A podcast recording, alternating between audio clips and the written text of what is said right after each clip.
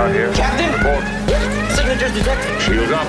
Signatures detected. Red alert. Context Starfleet Command. What's happening? Co- Context Starfleet Command. Delay that order. Context Starfleet Command. This is the captain. Context Starfleet Command. Get out of my chair. Chair. Chair. Chair. Chair. We have engaged the Klingons. Klingons. Klingons. Klingons. Welcome to The Greatest Discovery. It's a new Star Trek podcast from the makers of The Greatest Generation. I'm Ben Harrison.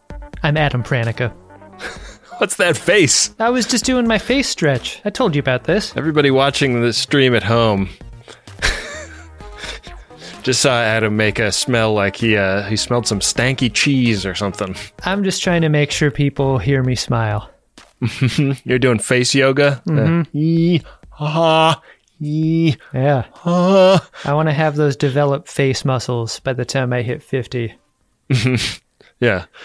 I mean, that guy's uh, let himself go in a lot of places, but have you seen how flexible his face is? He is sagging everywhere below the neck. Do you think that there are any like muscle and fitness type magazines for people that exclusively work out the muscles in their face? I bet. I mean, there was that actor in uh, DS9 we saw a few times, face muscle guy, uh, a Oh, yeah. veteran actor from from the X Files Right. is how I remember him. But yeah, you know that guy was putting his face in the like Eagles claw machine somehow. You've made me look foolish. There's that guy in oh, what's the Kurt Russell Sylvester Stallone movie? Why am I blanking on that? oh, uh, you're talking, of course, of Tango and Cash. There you go. Cash and Tango, Tango and Cash. One of the big uh, bad guys in that is a real muscly face. Yeah. Was that just a product of the 80s and 90s? You don't see too many muscle faces anymore. Yeah, it's too bad. What you see is like the the work done on face. Nowadays, you like to have a face that looks like you work out is uh, is not something you want. You want it more subtle. Just once, I'd like to check into a hotel while we're out on tour and see a strange sign about "Don't put your face on any of the un unsaran wrapped upholstery." Remember, your face is painted. Right. Yeah. You're referring to our Pittsburgh hotel experience, right? Yeah, we did a show in Pittsburgh years ago, and the hotel that we didn't know this when we booked the hotel, but when we checked into the hotel, we discovered that a bodybuilding competition was being held there. So they'd put like sheets of plastic up, you know, three quarters of the way up the walls and the hallways and everything because people were so covered in uh, in spray tan that they would uh, they would stain the hotel if the hotel didn't take extraordinary measures. And I want to see that, but for faces. We were so lucky to get that draw of hotels. I I book the travel for Greatest Gen when we do tours, and I just finished all of the legs for our upcoming tour. But the reason I say that is like I don't cross reference what's happening in the cities we're going to with the hotels we're staying in in a way that I really could for comedy. Yeah, yeah. You should you should be thinking about this. This is like um years ago when I was in film school. I was working on my thesis film, and we found an office in Manhattan that you know, like somebody's like I don't know, some business office somewhere that that uh, we were going to shoot a couple of scenes in, and we were shooting on a I think it was a Sunday, and what we failed to realize was that the windows in this office overlooked whatever avenue the Clown convention. no, it was like the uh, I think it was the Nuyorican parade. oh wow. And so like the the music, the fanfare, the amplified everything just like raging uh, like, you know, 20 stories down but right outside. really made it tough to get clean sound on that shoot. it's hard to account for everything when it comes to pre-production either Yeah. either for video or like i mean there are some venues we've done live shows where we're like sharing a wall with a rock band and guess what? Star trek podcast does not win against rock band in the same building. We can't possibly turn ourselves up loud enough to win that competition. And if we and our listeners went and tried to like bring the fight to the rock band and their listeners, we know who would win. yeah. Yeah. Rock beats paper every time in that scenario. It sure does. Uh, well, Adam, there's a there is some really serious nerdery afoot in today's episode of Star Trek Discovery. Do you want to get into this episode and talk about these nerds on this ship? We're almost to the end of Star Trek Discovery Season 4. We sure are. Today it's going to be episode 12. It's called Species 10C. I love the scale of the hyperfield that is established in the opening shot of this episode. The the ship flying toward it until you can't see the ship anymore. Yeah, I do like its detail too. It reminds me a lot of Stargate in a way. Indeed. It looks like it's carved. Yeah, I was kind of picturing based on the pre-visualizations that they came up with back at Starfleet Command that we were going to see something that looked more like an energy field, but this looks like an artifact. It looks solid. I would just love it if the 10C were the people who built the pyramids. this is that kind of science fiction show. This is the point of continuity between Star Trek and the Stargate universe. Yeah. We didn't realize that they were all taking place in the same universe, but they are. Bring it on. Yeah. Colonel, Yeah, Colonel. Yeah, We are being hailed. open the iris. We are being hailed. Code 3 alert. It's SG1. Yeah, It's SG1. You're incorrect. It's SG1. Colonel Jack O'Neill. It's SG1. Silence, silence, silence, silence, silence, silence.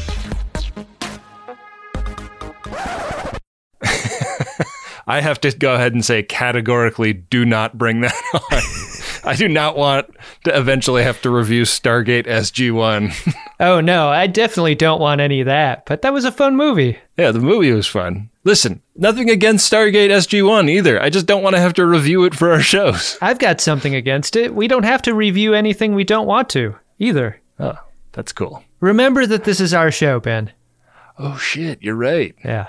So they're sort of knocking on the door here and not getting any answer. They're, you know, they're trying to hail this huge wall in, in space and get nothing back. And Burnham says to President Rillak, I, All right, I think it's implement the contingency plan time. And Rillak reacts very badly. And I was like, Oh, fuck, is contingency plan just like go to war? Is that, is, is that all we are going to try before we start uh, pursuing the Tarka angle? Yeah. Yikes. I was. I was really worried. Hell of a time to cut away. but we do. We got to head into this McLaughlin group Issue 1. where Culber leads the meeting about the 16 powders they got from the 10C's old planet. Every single one of them a different shade. Culber's tried every one of them. Can't keep him away from the stuff. Culber made a rainbow rail all the way down the edge of the table and just ran along it, snorting.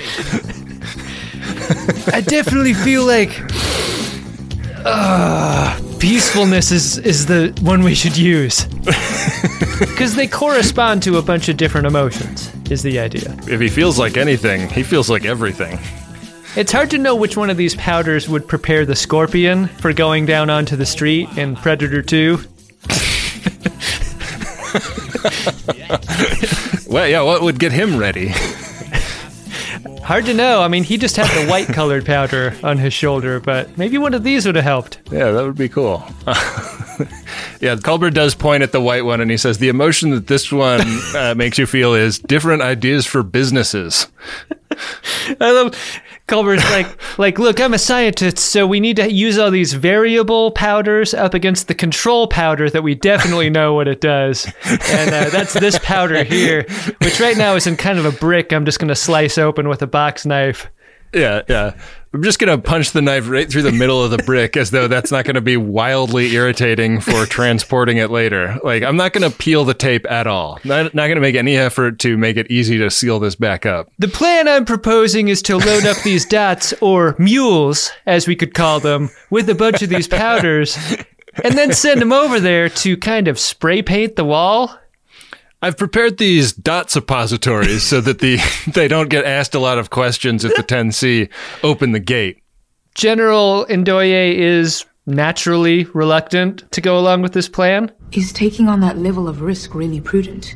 It involves getting the ship a lot closer than she's comfortable with. But like, what the fuck is Ndoye's alternative at this point? Like, what's the alternative to trying something, Ndoye? Yeah. like, like you're super eager for the fray, but also you don't want to like tiptoe up to the door and knock a little harder. Yeah, she is uh she's not a generous improviser when there are ideas out on the table, you know?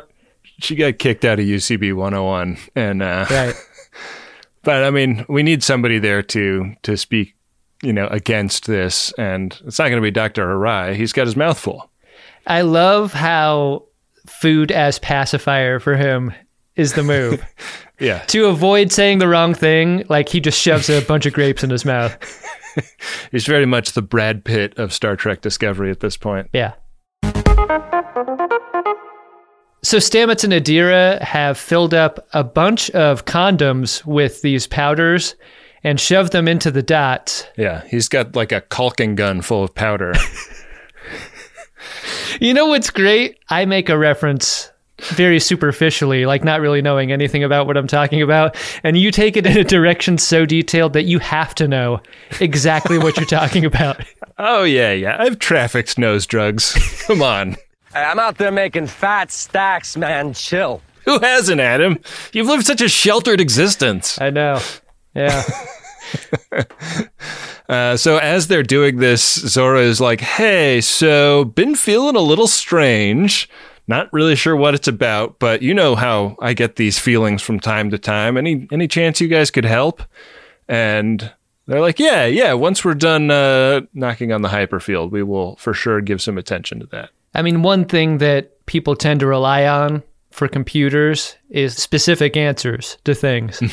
so it's really great when Zora pops up just saying she feels a way about something non-specific. I mean, this is this is the Zora equivalent of an error message that just says something went wrong, and then you've got the choices between okay and cancel, and you're like, "What the fuck is this?" Yeah. I like the camera move that we get at the end of this scene as a reminder that Book ship is attached to the exterior of the disco, and we see that Jet Reno is still imprisoned there. Yeah, Jet Reno, not a happy camper. Jet Reno also just kind of using this time to observe what Book and Tarka are up to and observe where the fractures are in their relationship right now. Book is talking about how the 10C clearly come from a planet that was destroyed. So they know the pain of seeing that many dead birds. How could they be doing this to the rest of the galaxy? Jet Reno's career up until now has been like super quippy and droll. Yeah. I think a person who does not like her character or the show would say that she's kind of one note. You mean going over her quipulum vitae? They would see that? Yeah, but I think Tig really does a good job in this episode. She gets a lot of nonverbal acting to do. I think giving her more opportunities to do that has made her better on the show. Yeah, I agree. There's some subterfuge that is going on. She has a little device secreted up her sleeve. And she's also just doing like really nice face acting, watching everything that's going on. Book gives her a stick of licorice, which is not the first choice I would have if I was hungry in jail. Hey, let me ask you this question. Do you like licorice? Yeah, I definitely want some proteins, you know? yeah, something that sticks to your ribs. yeah. I mean, licorice is good, but it's not going to tide you over. One stick, Jet. Come on. It only means she's going to be asking repeatedly for this licorice, and that is actually part of her plan. Hmm. Yeah, Book is uh, not in a mindset to be asking too many questions. Neither are the dots who are made to launch and head toward the hyperfield surface. The dot death count this season has been pretty high. and so like I, I feel like as a viewer we've been trained to expect the worst here. Yeah, dots tend to signify that they're doomed. Dots signify the coming of death more than Saru's absent ganglia. Either the coming of death or the cleaning of cum. Right. yeah. So they start tagging the surface of this thing, and it's been impregnated with like anti spray paint defense. Like none of Right, it yeah. sticks. It's that scene in uh, in Demolition Man where the everything is, is spray paint proof. Right. But then something starts happening on the surface. It starts rippling like water, And suddenly the Discovery is like treating this like it was a ding dong ditch the entire time. They're like, Shields, let's get out of here. Ah, they're coming out. We knocked and they and they said, Who's there? I had some nostalgic feelings for the abyss effect here. That was nice. Yeah, a couple of abyss tentacles come out. The first one grabs all the dots, and then the second one goes for the ship. A third one pulls us into the theme. Indeed. After the theme, we're back on Discovery trying to figure out where we were, and I was wondering if they had thought about going with Book and Tarka's POV instead of Disco as like along for the ride, and how much more scary it must have been for them than even it was for the Disco. Oh shit, maybe we shouldn't have attached ourselves to these idiots. Yeah, yeah, like immediate regret. It is the disco crew that we stay with here, and we stay like we get a lot of bridge crew stuff this episode. Still pretty like incidental mm-hmm. in every scene, but like we we're with them a lot of the time. Like they all get a lot of screen time, mm-hmm. and they are describing that the ship is inside a bubble which has been drawn into the hyperfield and inside the hyperfield is a star system with three identical gas giant planets orbiting a star and their bubble is being drawn toward one of the planets The script gives the folksy colloquialism to Lieutenant Promhair and not Detmer here, and I was just blown away by this. Like a bug in a jar. You know, Detmer, as the helmsperson, uh, is maybe most able to dodge that kind of danger. And sure enough, she steps out of the way and it hits Lieutenant Promhair square in the dialogue box. You think that detmer was like a little cheesed off by this like hey that's kind of that's my swag you know like come up with a different thing I don't think anyone should be saying this dialogue, so I'm hoping that it's moving toward the back of the bridge and eventually is just going to miss everyone entirely and, and go to the back of the ship. anybody behind lieutenant promhair doesn't ever have a speaking line right That's true, yeah. So I think we'll be safe after this. Yeah. So, Ndoye explaining what's going on to Book and Tarka, who uh, we finally get their deal as they're uh, trying to wrap their minds around what has happened to them. Jet watches Tarka put something up on a computer screen here that both she and he can see is bad. It's like not a computer screen that you or I can decipher, but from the look on Tarka's face and the look on Jet's face, we know that Tarka has done some math that is at least momentarily disturbing to him. I mean, there are a lot of things you shouldn't do in front of a hostage, right? You shouldn't fight. That part's obvious. But you all shouldn't do your engineering in front of them either, right? It's too much information to share. Yeah, it's like the flowchart of his evil scheme, and he's got it right up there on the screen. Yeah. The Tarka book tension has to do with the order of operations because Tarka is thinking that the power source problem is top of list, and Book is like, cool. So if you do the power source problem before solving for how we get the fuck out of here, we're not getting out of here.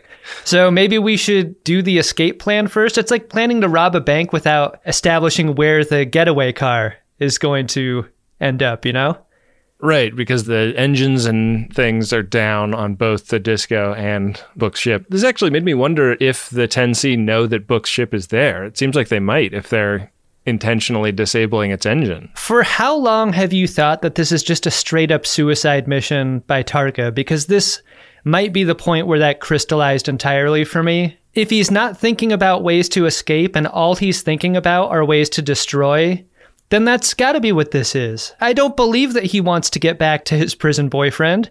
I think he just wants to kill. Wow. I feel like he's just thinking on rails at this point. Like he's single-minded in a way that like new information is not knocking him out of out of his groove. Hmm. The thing he sees on the screen being maybe one example of that, but also the the argument book making.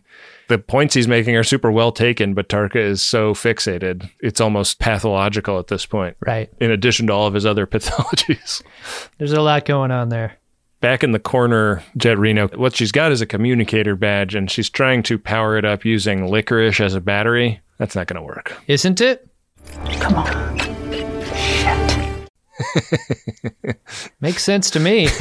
One thing you do before you uh, you pick up a hostage is you definitely don't want to check them for anything that they've squirreled away, Yeah. any weapons or communications devices. Tarka thought that was Book's job. Book thought that was Tarka's job.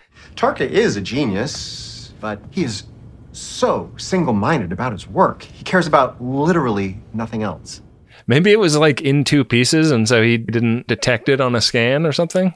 I mean, at this point, we don't really know what this device is, other than it's something that Jet's constructed, right? It shows the tricorder thing of a communicator badge, but it's like blinking in and out when she gets the licorice inside of it. So, All right, you had this thing clocked way earlier than me. Then yeah, I mean, it's like, I think it's like the back of the badge or something. I'm not sure. I thought it was a thing to make black licorice taste good, and that's just something that Jet Reno always has on her person. You don't need a device for that, Adam. You just have to turn 37 years old. Cool. Back on the bridge of the disco, the orb they're in has stopped moving. Yeah. And what they realized is that uh, they've been taken into the atmosphere of one of these gas giant planets. And what they've been able to detect is that hundreds of life signs are surrounding them and they're being scanned by all of them. It's kind of a trip. Scanned millimetrically. It's not as scary as it could be, though, because, like, their weapons and their shields and their engines are still powered down, but, like, there's no need for those things at the moment. It's just a, a mysterious threat and not a, a direct threat. Totally. So it's time for a McLaughlin group Issue two. to talk about first contact. But first, we got to cut down to Stamets and Culber working on Zora and Culber pitching the idea of doing that game again that they did the other time Zora was feeling weird. Hey, Ben, how much do you like the tension from the scene before just being fucking kneecapped by this scene? Because in every Star Trek series, an engineer is a fucking requirement for a mysterious situation like they're experiencing. And where is our engineer right now? Working with Culber on the Zora's feelings problem? An odd request given the circumstances. Zora feeling weird can be treated as an emergency, right? But it's not an existential emergency like the one that they're experiencing up on the bridge. Don't you think the dialogue fix there could be just Stamets flagging it for the captain's awareness? Like the self aware supercomputer that runs our ship is starting to suspect something else is wrong, also? I think you know what the problem is just as well as I do. What are you talking about, Hal? Maybe, but no one anywhere on the ship thinks to link these two problems as as compatible in any way, either dramatically or in any other sense. If Burnham knew about this, our cuts back and forth between these problems would link them in a way that does relate them. Yeah. But as these sequences flow from here, they're unrelated entirely, and that doesn't make any sense to me. I think that siloing the A story and the B story is a little frustrating in this episode. We got to mix our story grains. we got to mix our story powders. yes. The other thing that happens in this scene is that uh, Stamets checks in with Culber about, "Hey, you seem to really like those uh, those powders quite a bit. What's that about?" And Culber saying like, "Well, the powders are helping me feel feelings that I haven't felt in a long time."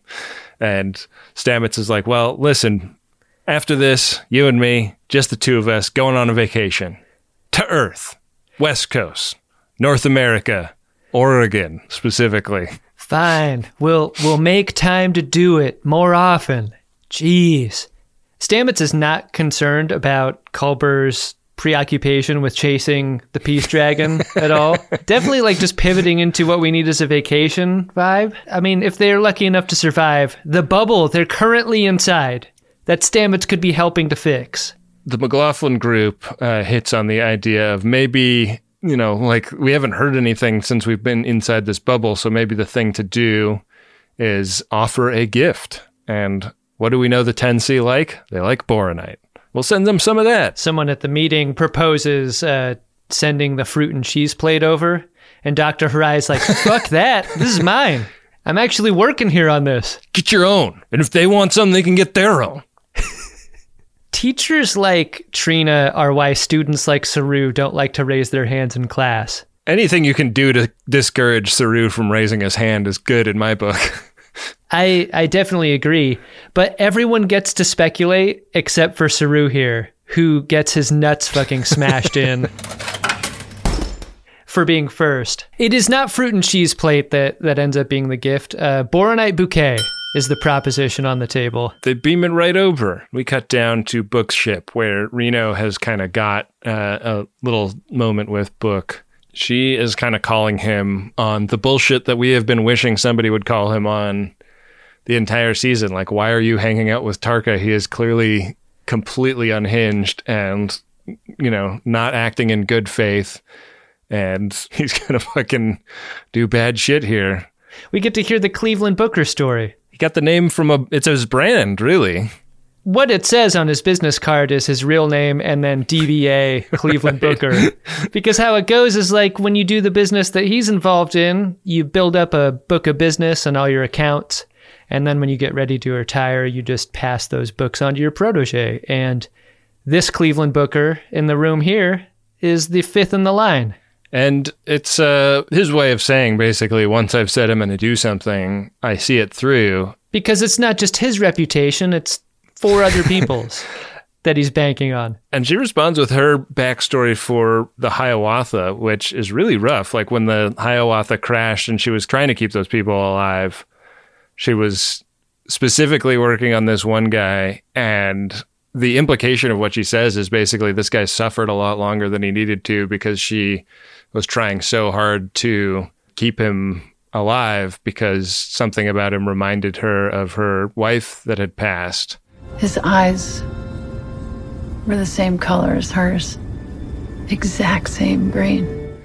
And this is a really interesting moment in this episode to me because I feel like this is a thing that Disco has tried to do a million times this season and has not been like super successful at it. But in this moment, I feel like these two characters talking about things that make them tick and explaining who they are to each other actually gets us somewhere. The resolution of the scene being that Jet Reno has like actually worked the wedge into the gap between Book and Tarka and said like you are making bad choices because you are sad and mad about something is like a very successful use of this kind of scene that I feel like has not been the tradition so far on this show.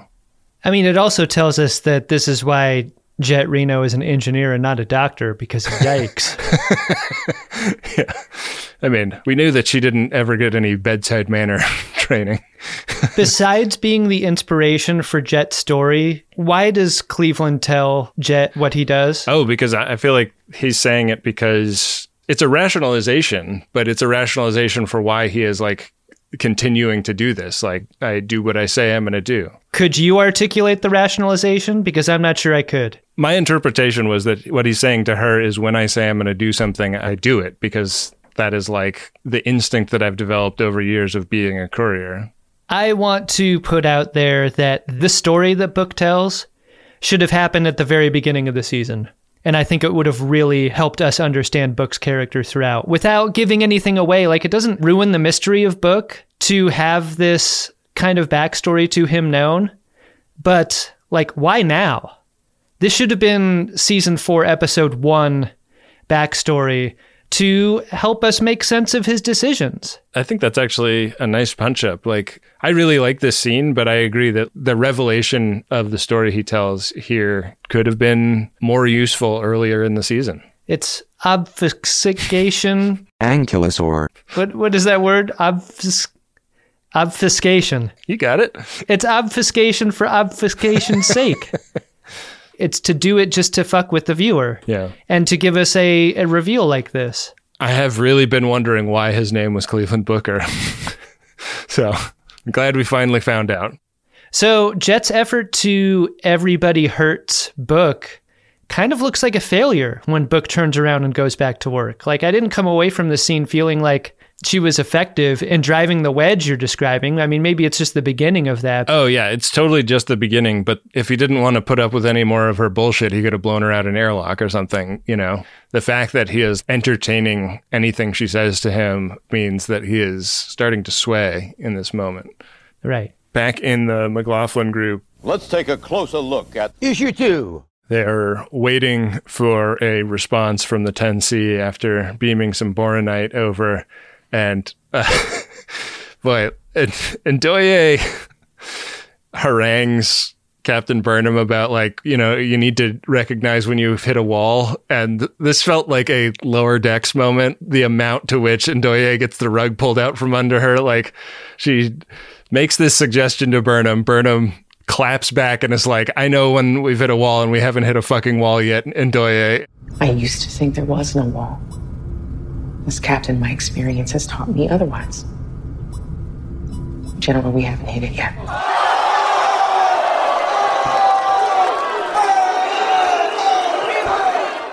And then like Zora is like, hey, so uh, the 10C are responding.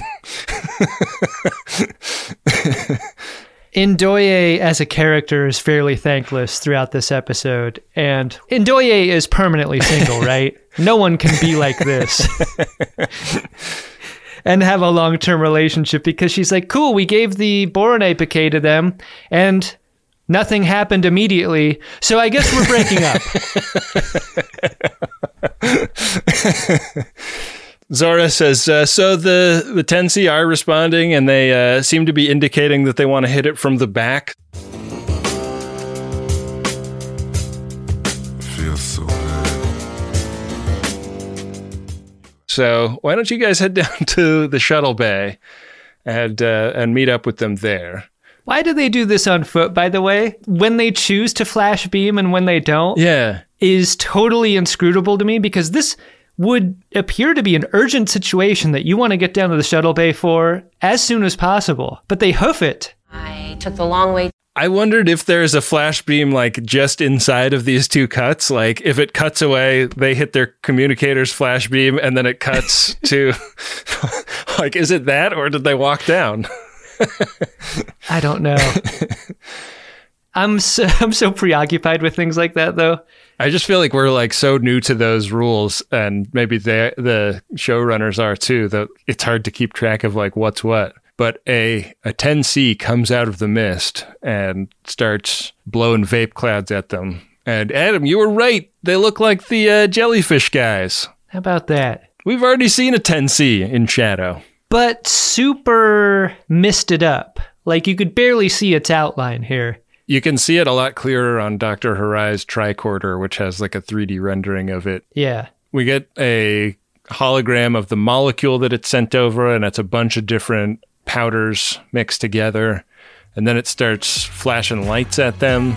They realize that this is communication. This is an attempt at communication. We're going to send back the lights just to say, like, message received. We're going to start crunching numbers and Ndoye is being a fucking diaper baby again. Sounds like the start of a frighteningly long process.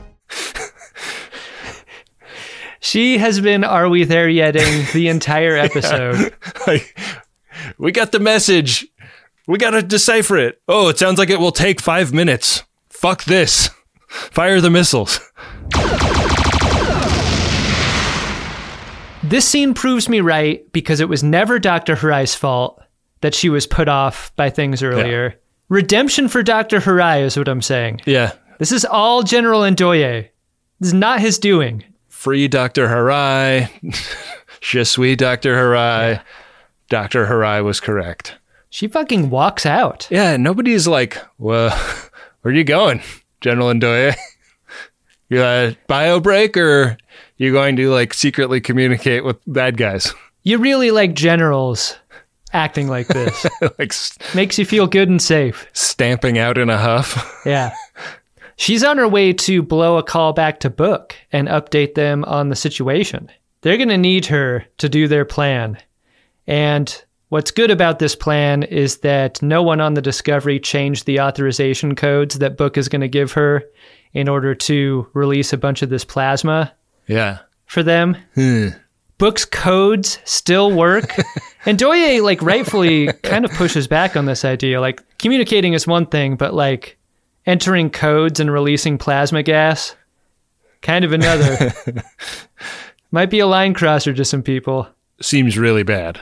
It's a good thing no one's looking for her in a heightened situation. Nobody is asking if she's doing okay in the bathroom. It seems like she's taking a really long time.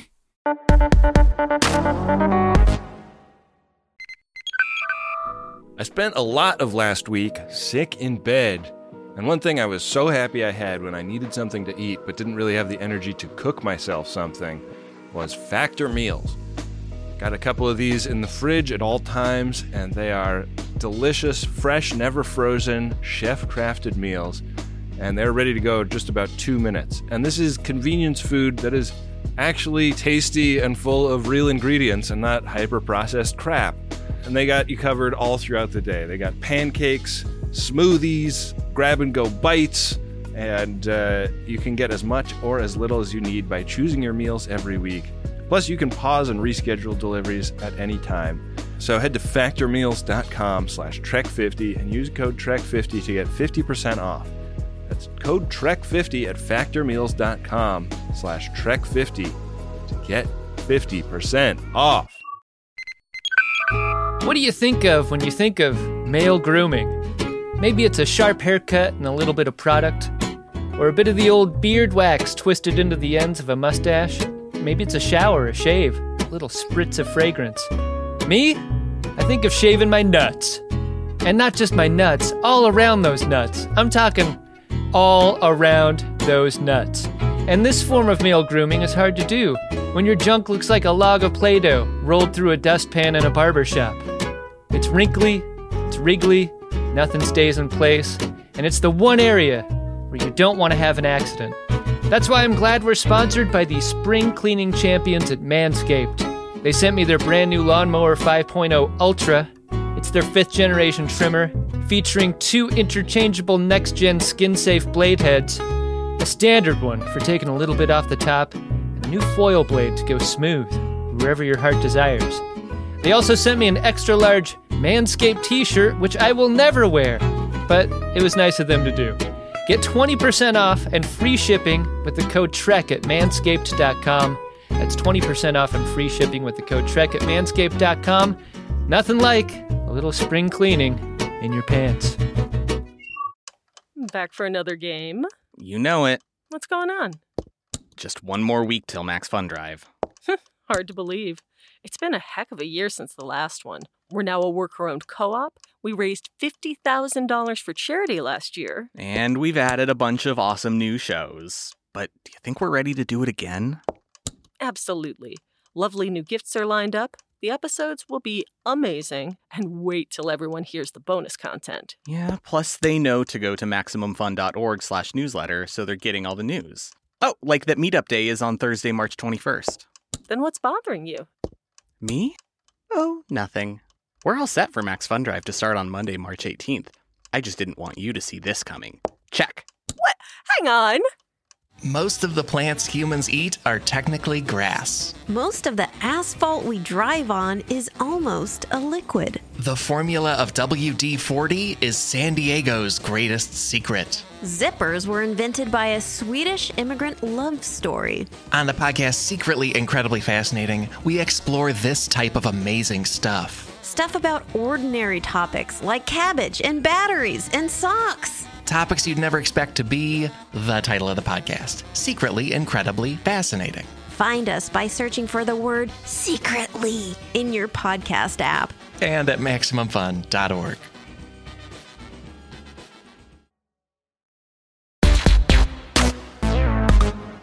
Back in the shuttle bay, they're flashing the lights back toward the 10C, uh, like a kind of mimicry, right? They waved at us, let's wave back. And that's when the 10C uh, person disappears, goes back through the mist, and the bubble that they're in kind of resolidifies, goes back to blue. And they're standing around talking like, uh, so anybody know how to take light pattern and a bunch of dust and make a language out of that? Because we're stumped. Saru's trying to reclaim some alpha energy that uh, that was smashed out of him from Trina earlier, and he's looking around the group like, "Whose idea was it to flash them back? that was dumb as hell. Whose idea was it? what, like we're two fucking Jeep Wranglers crossing, going in the opposite direction? Give me a break." Dr. Hirai shouts out the Kardashev scale here, which was very cool. I'm sure you recognize this without having to look it up the way I did. It's not exactly the same scale, but Iain M. Banks novels use this as a uh, way of rating the power of a civilization. And the numbers don't line up perfectly, but it's totally based on this idea. Like a Dyson sphere is like an idea that arises from the Kardashev scale. Like if you could capture all of the energy that a, a star is making, then that means you're like super duper powerful as a civilization. So that's what Dr. Hirai says when he thinks that they might be a two or even higher on that scale. Burnham is like, this may have been a mistake, just like sending back the same message. But to know for sure, they're going to need to involve more people, more perspectives to crack this code. Maybe opinions by people we barely know. Got to call in the cavalry, the bridge crew. As soon as she started talking, I was like, cool, we're going to involve Zora, who contains sphere data billions of years old, containing knowledge gleaned from their entire galaxy, millions of cultures, probably billions of different languages. No, we're going to bring in uh, four people from the bridge, all from the west coast of the United States. You know the West Coast is back for all you suckers.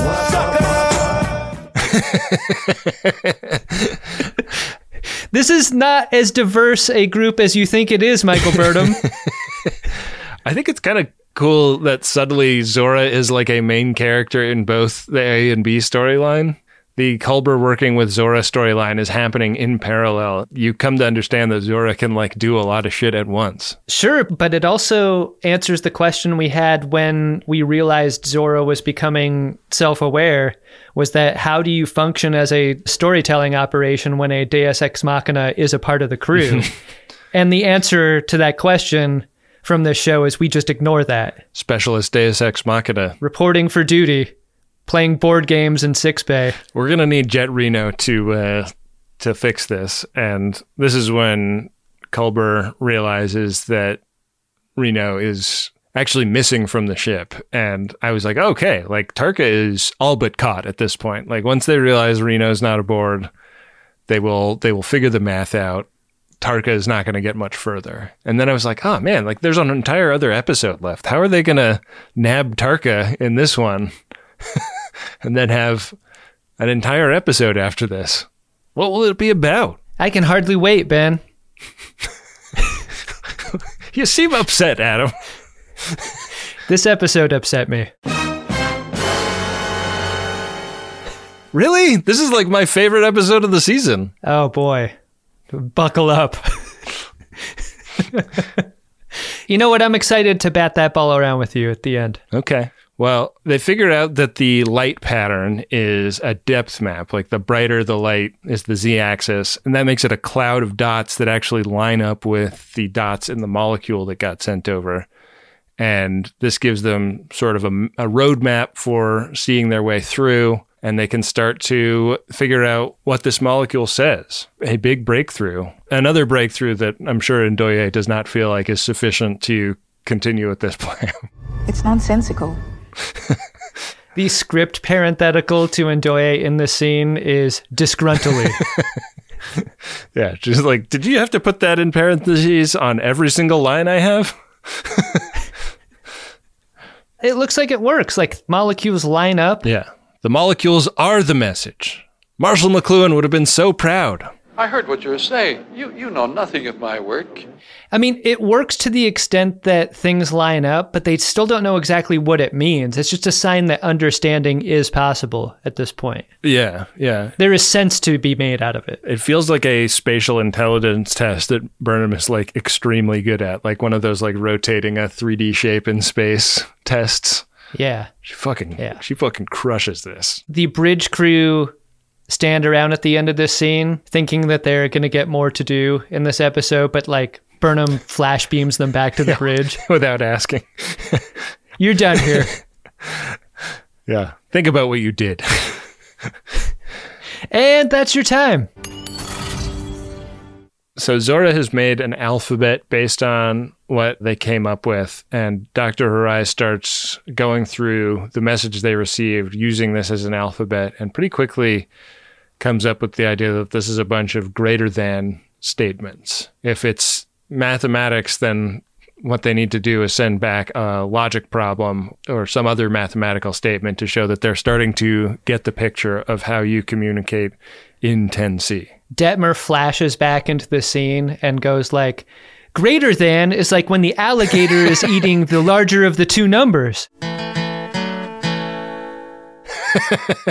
and then she flashes back out again. And everybody just is like, God, I wish you would stop doing that.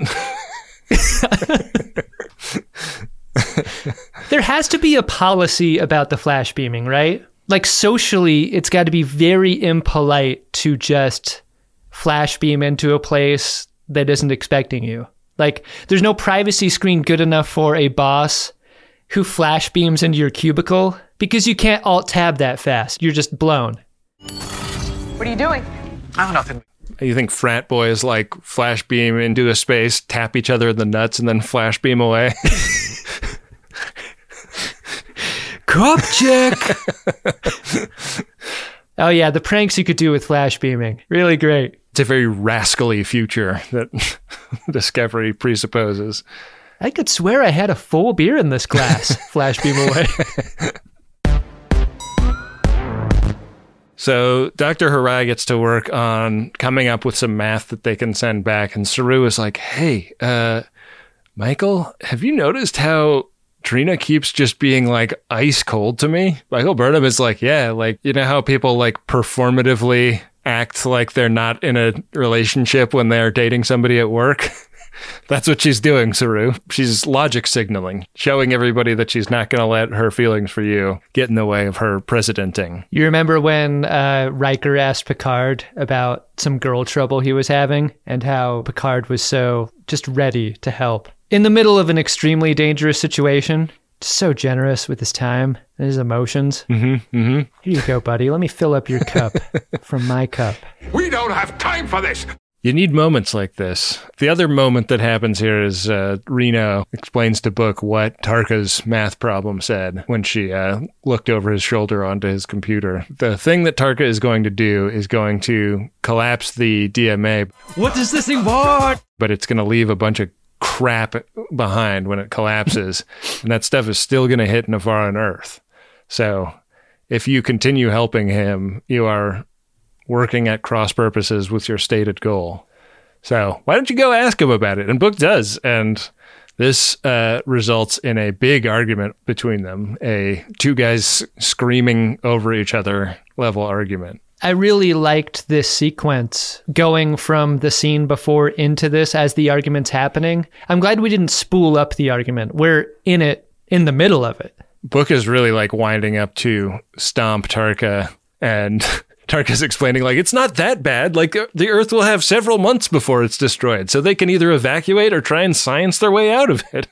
Maybe is such a tough word to hear from a scientist in a problem where billions of lives are on the line. Like, maybe is the scariest word that he says. Book goes for him, but Tarka has some sort of personal shield that has the technology of the bumpers on a pinball table. It, like, really propels hmm. Book back. Book. Come on. Please, stop. You first. He flies across into the view screen on his ship, and we cut back down to the shuttle bay, where we are sending math problems back and forth with the 10C now. And the 10C have replied to Dr. Hirai's math problem with a set of new problems that all have the same answer. They chose an initial math problem that equaled nine, and then they get a bunch of equations that equal nine coming back at them. I would have been all up in my head about what nine could possibly mean when I sent it out. Like they decided to send the message four plus five equals nine. I could have spent two weeks figuring out like what two numbers best equal nine in the most non-threatening way possible. You are the best natural code breaker I have ever seen. Maybe the 10C are big George Harrison fans. So this works. I actually, in this moment, wondered if Trek nerds everywhere were outraged that the answer to the math problems wasn't 47. Oh, I'm sure. I'm sure Trek nerds were upset at this episode for a lot of reasons. Oh, shit. they seem to be rewarded for this because uh, here comes the peace egg. A lozenge comes out of the cloud and sets itself down on the deck in the shuttle bay. And it kind of like goobs out to a wider shape, and then a door that looks like the doors on Discovery appears in the side. And inside is an atmosphere. Yeah. It seems very welcoming. It seems nice. It's got peace dust on the outside, atmosphere on the inside. This appears to be the 10C saying, like, why don't you guys come on over and uh, and hang out? Captain, I'm reading an open bar and buffet situation inside. Now, this is my kind of diplomatic overture. Dr. Fry's like, out of my way. Back on Book's ship, Book is like almost kicking his own ass, running at uh, Tarka's personal shield over and over again, shooting at it and stuff. This is not getting through. Tarka's personal shield, very, very effective. Tarka is very rubber and Book is very glue in this scene. I was like thinking watching this, could Book order his computer to pump knockout gas into the base? Oh, but everybody would be knocked out. So maybe like that would be like a really bad security feature, except for everybody being knocked out over here would be good just temporarily, right? Like if he could knock everyone out for the next six hours, he could potentially wake up in a world where the DMA was no no longer a problem. Book has Miriam weapons and technology solutions to this problem, but um, I don't know, also has psionics that he could use against someone who could not put up a shield against those. Why doesn't he get inside those brains? They are so ill defined. I have such a limited grasp of what his glowy forehead is capable of. Getting frustrated. This show wants you to focus on the backstory to these characters that it very specifically needs you to, to the exclusion of everything else that would break the story it's trying to create. And this is one of those moments that's inconvenient. Is it? I mean, like we don't know what his his powers do. We've seen him grow a flower. We've seen him like calm down a transform. Have we seen him like flay someone? Hey, Jet, maybe ask Book what he could do when they're locked up together after this. That'd be good. Let me see what I can do. That's the book backstory you wanted in this episode. Yeah, the name is interesting at all, but like it's not useful in a practical sense. A clearer definition of Book's powers would have been what Adam would have been satisfied with. it would have helped. Tarka's like, uh, look, Book, I hate doing this. I hate seeing you fly around your own ship, really cucking the shit out of you in your own ship. It's embarrassing. But look, I'm feeling just as bad about this as you are. I know that's hard to believe because I've had two real friends in my life. One of whom used to be you. and that guy who used to put his head on my chest to fall asleep. And you've never done that. So you're definitely number two friend compared to that guy. I'm going to see that guy. I don't care how many billions they have to kill. I am laser focused on this back in the shuttle bay, uh, they're just standing in front of this egg door. And I'm thinking they've got dots for this. But Rillak is like, no, I volunteer to go inside the egg. And also, I volunteer Saru and Michael Burnham. I thought for sure Rillak was going to go solo because there's like a pregnancy to the pause after this where I'm like, that's some brave shit, President Rillak. She's like walking forward and you're like, wow, she's just going. this is her leadership on full display. Poor Dr. Hirai just gets uh, I hurt for him so bad here because this is his moment. He thinks he's going. No, he has to stay in the fucking car. Yeah. Too bad for Dr. Hirai. You get called away on this special mission doing like one of the most interesting first contacts in the history of the Federation. And then you're like, hey man, sorry. In case something happens, we need you to hold it down over here. Much is made over the danger and the very real possibility that none of them return from this. And zero is made about the succession plan if that were to take place. Like, is this Ndoye's ship? It can't be. Ndoye is not in the Federation. Yeah, I know. So it's got to be Rhys? Is it Nilsson? Rhys or Nilsson would be in command, but I think Rhys is the one that's left in the captain's chair, so. Yeah, I mean, when we cut to them later, he is. But, like, they don't tell him because he's back on the bridge when they make this decision. Also, Zora isn't invited. They make that clear. And then everyone looks at each other like, yeah, we all understand the reasons why, but I don't understand the reasons why. Well, because the like server rack that Zora lives on is pretty cumbersome. You know, they'd have to bring like a little mini generator. Zora might be great for this, but she's kind of going through a thing. she actually cut her own bangs. Yes. So, just so you know that the two captains, Burnham and Saru, have a little moment before they go where Burnham expresses that the wall feels closer now, like she is feeling super overwhelmed. And Saru shares the praxis of the primal yell. I really like this scene. I thought I was going to hate it when Saru starts yelling. And then when Michael Burnham starts yelling and like we're asked to believe for a second that she doesn't know how to yell. But somehow by the end of this yell, I was like, fuck yes, this rules. this is a great moment. I mean, we're given this Sonequa Martin Green scream that Discovery promises season after season. Yeah. But this is like a six. I know she can do better because we've heard better. She's holding back in Saru's presence. I think she doesn't want to hurt Saru. I know that your yell is very loud and can shake the walls, but your yell ain't got shit on my yell.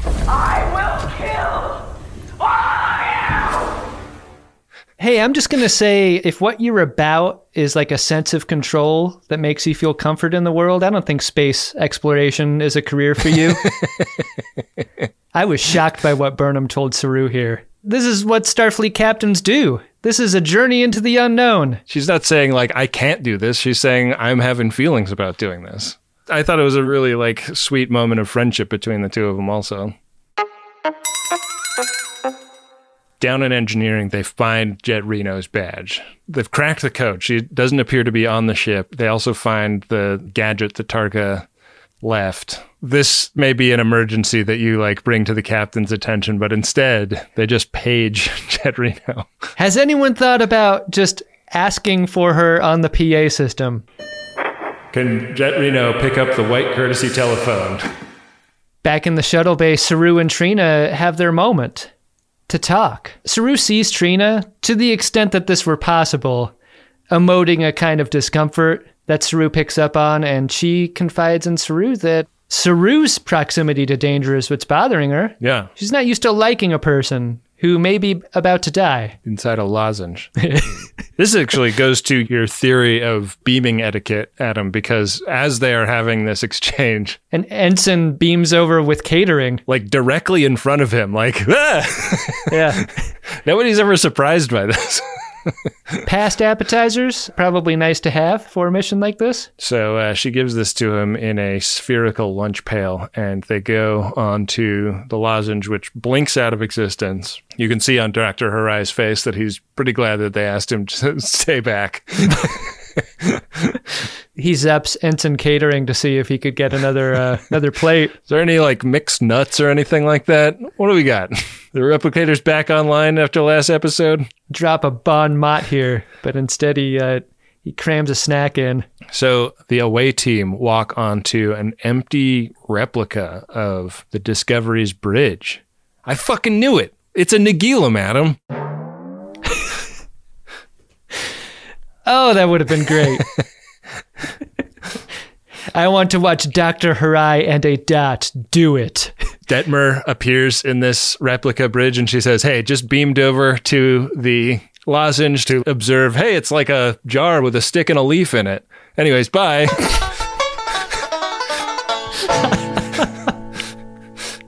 Yeah. This place is deserted, in an Event Horizon parlance, a tomb.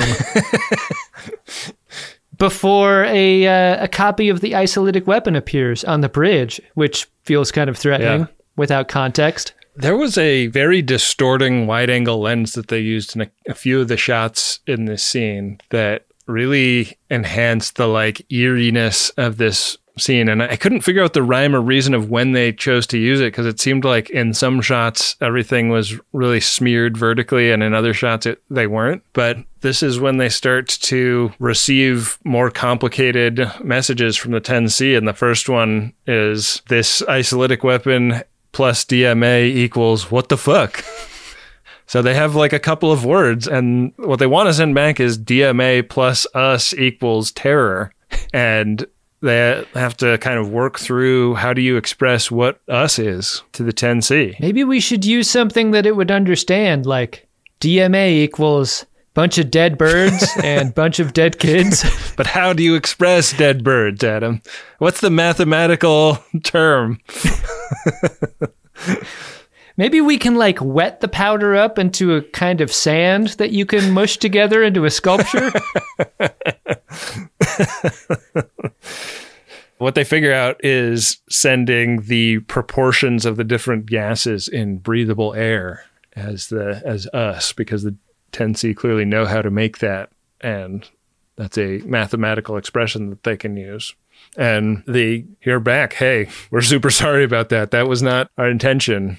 As this is going on, Ndoye goes through with it, she vents the warp plasma out of the nacelle, punching a hole in the bubble, and Tarka gets away with it. He gets out of the bubble and flies through the hole and this causes the all the lights to flash in the replica bridge and it seems like the 10C are not psyched about this. And then suddenly everybody's just back in the shuttle bay. Yeah, especially after a moment of great success. That success gets kneecapped here out of their control. It seems like they're so close to like actually talking about the subject that they came there to talk about. And Ndoye's disbelief in their ability to do that got her convinced that she should betray everyone. As this emergency unfolds and they're realizing what's going on down in engineering and down in the shuttle bay, they radio up to Rhys like, uh, "Yeah, so Jet Reno definitely got abducted, and Book Ship is here." And he's like, "Yeah, we know." you fa- you found out like two seconds too late. They now have four hours until Earth gets quasioned. Yeah. That's the consequence here. And they've lost the ability to communicate with the 10C. Things are looking pretty bleak. The only thing we have to hang our hope hats on is that Jet Reno manages to finally punch a message through. And it's a little broken up, but uh, she says basically, you got to stop us. Yeah. And saying it without saying it, Jet is like, you got to be willing to kill us. Yeah. Because that's how high the stakes are. And this is what triggers the Michael Bay shot to swirl around Michael Burnham into the end of the episode. I think I know the answer to this, Adam, but did you like this episode? Yeah, uh, that's not the only thing that swirls in my mind. Jesus.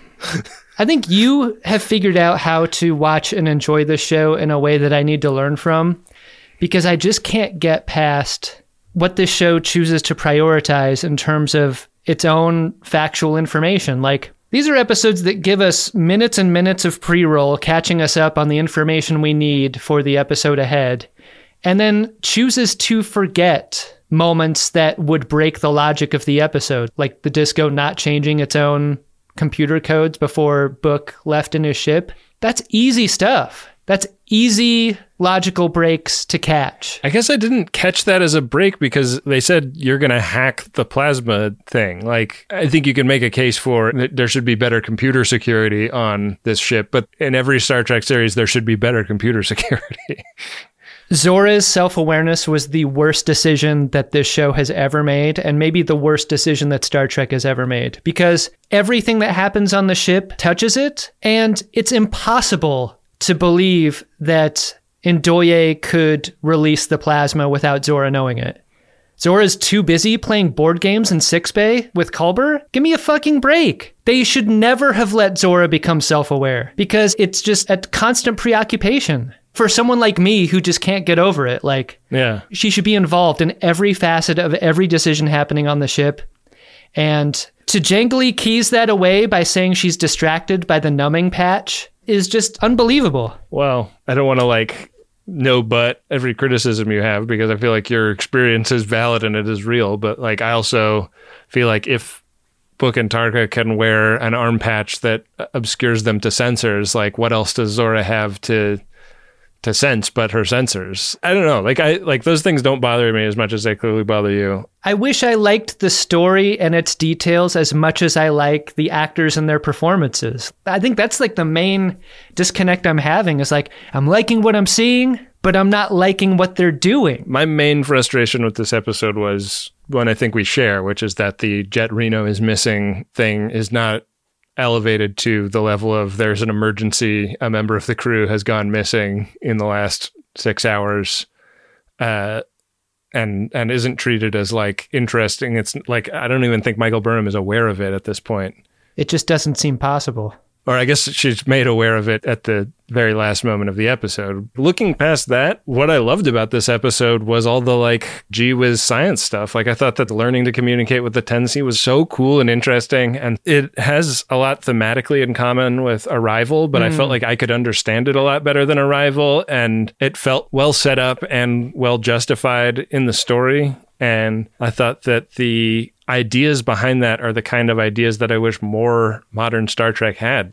I feel like that was like once every couple of weeks on TNG, you would encounter a sci fi idea that really made you think about what the future might be like or how language works or how biology works or whatever. And I really loved that stuff in this episode. I thought it was so great and and so brilliantly designed from a writing standpoint. And I don't know how long in the season they've had that stuff figured out, like if they've been working toward it the entire time, but that's extremely clever writing and that stuff carried me through this episode. I thought that that kicked so much ass that I am willing to forgive the minor story quibble I have with Jet Reno's disappearance going unnoticed for as long as it did. I agree with you that the figuring out of this problem is the best of what Star Trek does. And the way that they tell that part of the story here is great. I love that stuff. That was that was like where all my attention was in this episode. The arrival comparison was really apt. That was a good note by you. But I'll never understand how uninterested the show is in its own sense of conflict or drama. I don't understand why it cuts away from things just starting to get exciting. Those are cliffhanger moments, I feel like, that they're trying to go for. But if they're not working for you, they're not working for you. Season finale next. We'll see. We'll see if that works for you. But uh, let's see what's in the priority one inbox in the meantime. Priority one message from Starfleet coming in on secured channel. Adam, our first P1 is from Hey, it's Zach Brager again. Again. It is to the proverbial anybody, but also Ben and Adam. Goes like this. Whenever I see Star Trek do a martial arts slash sport, it is either made up or adapted poorly. I would love to see somebody in New Trek who is into armored combat sports like Buhurt slash HEMA slash ACL. Show me guys who get replicated medieval armor and beat each other senseless with axes, hammers, and swords. Moreover, show me the alien equivalent of medieval combat. More giant Q-tips. More American Gladiator style combat. Uh-huh. Maybe the thing that has traditionally kneecapped Star Trek in these things is that they come up with an idea for a martial art, but then they get an old man like Kyle Riker to be the foremost practitioner of it. Yeah. The embodiment of combat sports is often pretty disappointing. That's what made the Worf scene so cool in TNG, Yeah. right? Like when we when he hit the Hollow Dojo, like it was fun. That's because he was like virile and and exciting. And Michael Dorn like really knew how to move his body. Yeah. I didn't. I don't know these like Buhurt slash. Is it H E M A or HEMA? I've got to think it's Hema. Mm-hmm. I have no reason other than it sounds like He Man. Tin Man. I guess I'm gonna have to do some uh, some internet searching after this to find out just how nerdy Zach Brager really is. Could you even open another tab if you could? Or are you at the end of your tab road? It's like there's so many tabs open that each one is one pixel thick. It's just like luck of the draw. Like you can't even click one accurately. You have no idea what you're gonna get. I mean, that's probably what makes it so titillating. this window is using a lot of memory, but so are these other 200 windows. Ben, our second priority one message is from your frog print. It is to Ben and Adam. The message goes like this Can't wait to see you in Seattle. Keeping my fingers crossed for a live Ben meltdown. What? I am a certified Ben meltdown stan. Keep up the excellent work because dang it, we need you. God damn it!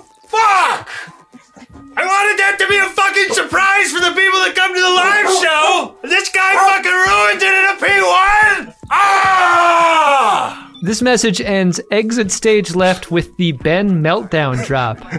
Do we have a Ben mel- meltdown drop? I don't know. There should be one if there isn't. Fuck! Ah! Fuck! Ben. Go give it to you. He go give it to you. Ben. Go give it to you. He go give it to you. I hope this is a Wendy edit. Darwin was really cranky about that about that bit. You're gonna have to bring Darwin on the road. I guess so. Wow. Well, I hope you booked us hotels that you can have a dog in. What I need to have done is book hotels with very thick walls. wow. Well, look, don't make Ben melt down for lack of priority one messages. You've heard what can happen when he's just the least bit upset. You can write to us and have us read your message at maximumfun.org slash jumbotron. We could do it. Where every priority one message goes a long way in supporting the production of our show. They sure do. Hey, Ben. What's that, Adam? Did you discover yourself an Edward Larkin?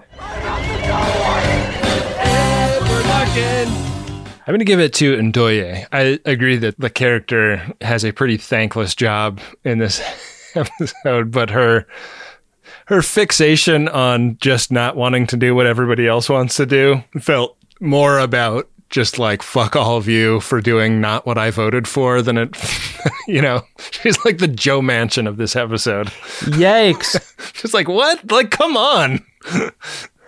Ouch. you know, of all the things I said this episode, that's probably the most hurtful. God, that's hard to beat. I was going to make mine book just for being the ultimate dupe. The dupe chickens came home to roost mm-hmm. On top of Book's head here. He blew it and now he's trapped in his own ship's brig. Yeah. It's embarrassing. Pretty tough. Boy, and David Ajala really rocking the wet eye once he's in the brig. he's really using his entire instrument in there. Yeah. Great work by him. And God, like when he gets winged around, does not look like a stunt person. Like we were in very close on him. Yeah. Getting chucked around. Good work by him. Pretty brutal fight scene. Yeah. Good Larkin, Adam. Well, I can't wait to find out about the next episode, the final episode of season four of Star Trek Discovery, but uh, I'm going to find out about it at the same time as everybody else is by listening to the credits of this episode. Or possibly just waiting till we get the screener, because sometimes they come after the credits are recorded. At the time of this record, we still don't have a description or preview for the next episode, but we do have a title the season 4 finale of Star Trek Discovery, episode 13, will be called Coming Home. The Greatest Discovery is an Uxbridge Shimoda podcast on the Maximum Fun Network. It's hosted by Ben Harrison and Adam Pranica, produced by Wendy Pretty, and this episode was guest edited by me, Rob Adler. It's always a huge help if you can rate and review the show. A big thanks to Adam Ragusea, who made our theme and interstitial music. Don't forget to follow us on Instagram and Twitter at Greatest Trek, which of course is run by the car daddy Bill Tilley. If you ever want to connect with other friends of DeSoto, be sure to drop by drunkshimoda.com to check out the Discord or swing by r slash greatestgen on Reddit. Thanks for listening to today's show. We'll see you next week for another episode of The Greatest Discovery.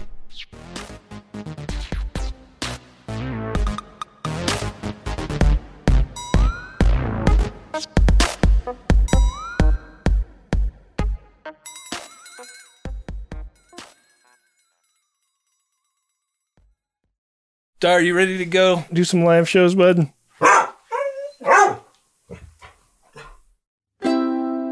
MaximumFun.org. Comedy and culture. Artist owned. Audience supported.